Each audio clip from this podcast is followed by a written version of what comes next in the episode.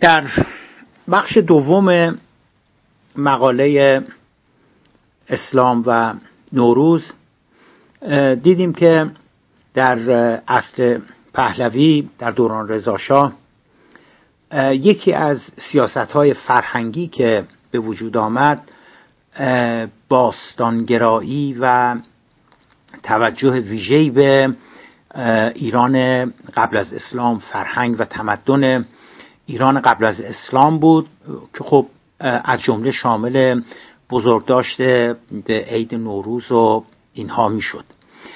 در این حال دیدیم که این سیاست بیش از اون چه که خواسته باشه که در تقابل با اسلام باشه بیشتر اسبابی بود برای اینکه یه جور ایدئولوژی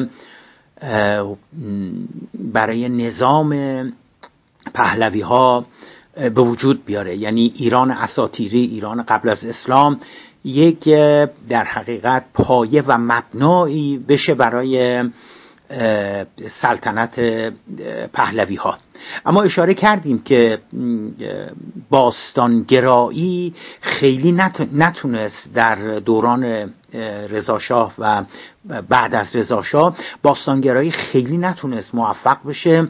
چرا که با یک رقیب نیرومندی مواجه شد به اسم مارکسیزم و انقدری که مارکسیزم و جریانات چپگرایی در عصر رضاشاه و به خصوص بعد از سقوط رضاشاه که فضای باز در ایران به وجود آمد از شهریور 20 انقدری که چپ و مارکسیزم و تفکرات مدرن چپ توانست جذابیت برای روشنفکرها تحصیل کرده ها فارغ و تحصیلان دانشگاه ها جذب و جلب بکنه به هیچ وجه باستانگرایی که در زمان رضاشاه به راه افتاده بود نتوانست. حالا می‌رسیم به بخش سوم مقاله اسلام و نوروز. از اواخر دهه 1320 رقیب نیرومندی برای چپ و حزب توده سر برون آورد. قیام دکتر محمد مصدق و نهضت ملی شدن نفت در حقیقت میشه گفتش که یک جور رقیبی برای چپ و چپگرایی به وجود آورد.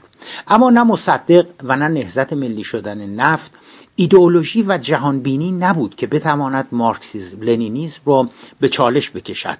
خود کاریزمای دکتر مصدق تا حدودی توانست بین اخشار و لایه های تحصیل کرده بین دانشجوها روزنامه نگاران جذابیت ایجاد بکنه. ولی نه ملی شدن نفت و نه دکتر مصدق در حقیقت ایدئولوژی نبودن. مصدق سمبل دموکراسی و آزادی خواهی و ایستادگی در برابر امپراتوری بریتانیا شد و در جامعه ای که قدرت همواره معطوف به زیر پا گذاردن قانون و قرار گرفتن اصحاب حکومت و رهبران حکومت در ورای قانون بود به قدرت رسیدن رهبری که حاضر نبود مخالفانش را قل و قم کند خود حکایتی جالب بود برای بسیاری از ایرانیان. مشکل چپ با مصدق به واسطه جهانبینی او نبود. چرا که همانطور که گفتیم پیرمرد مبلغ هیچ نوع مکتب و مرامی نبود.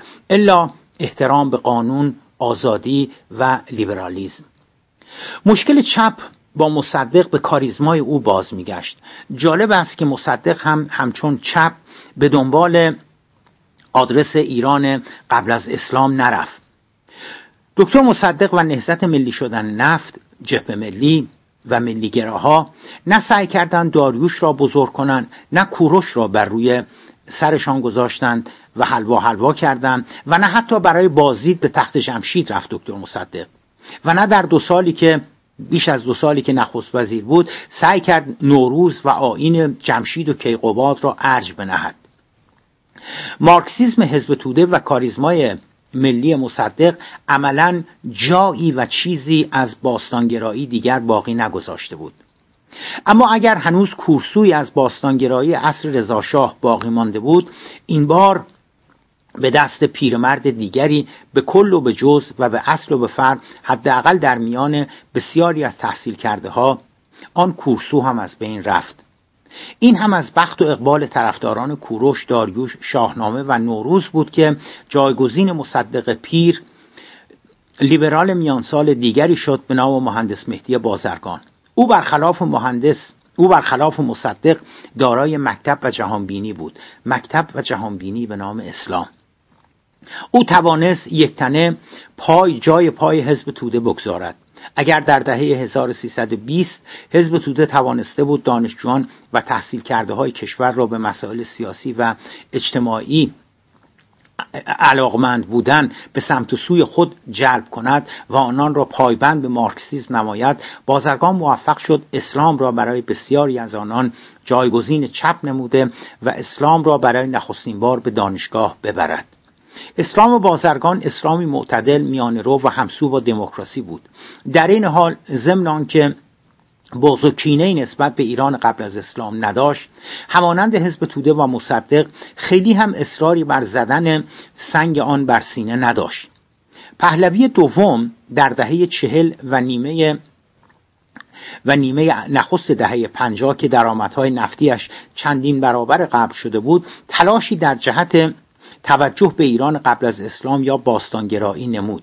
اما تلعلو اسلام که حالا افزون بر مهندس مهدی بازرگان مرحوم امام خمینی مرحوم دکتر علی شریعتی و سازمان مجاهدین خلق هم آن را بدل به یک نیروی عظیم اجتماعی ساخته بودند. عملا جایی برای استوره و فرهنگ و تمدن قبل از اسلام باقی نگذاشته بود. اسلام نوینی که در دهه چهل در دانشگاه ها و در میان روشنفکران بسیاری از روشنفکران و تحصیل کرده ها برای خود جای باز کرده بود نه جایی برای پارسیگرایی و توجه به آین نوروز و جشنهای ایران باستان باقی گذارده بود نه جایی چندان برای کوروش و داریوش و جمشید. تا رسیدیم به انقلاب. در سالهای نخست انقلاب همونطور که پیشتر هم اشاره کردیم تلالو اسلام و فرهنگ و روحیه انقلابی آن آنقدر خروشان بود که نه کسی به فرهنگ و تمدن قبل از اسلام خیلی توجهی داشت و نه کسی به نوروز به عنوان بزرگ داشته آداب و سنن پارسی یا ایرانی مینگریست.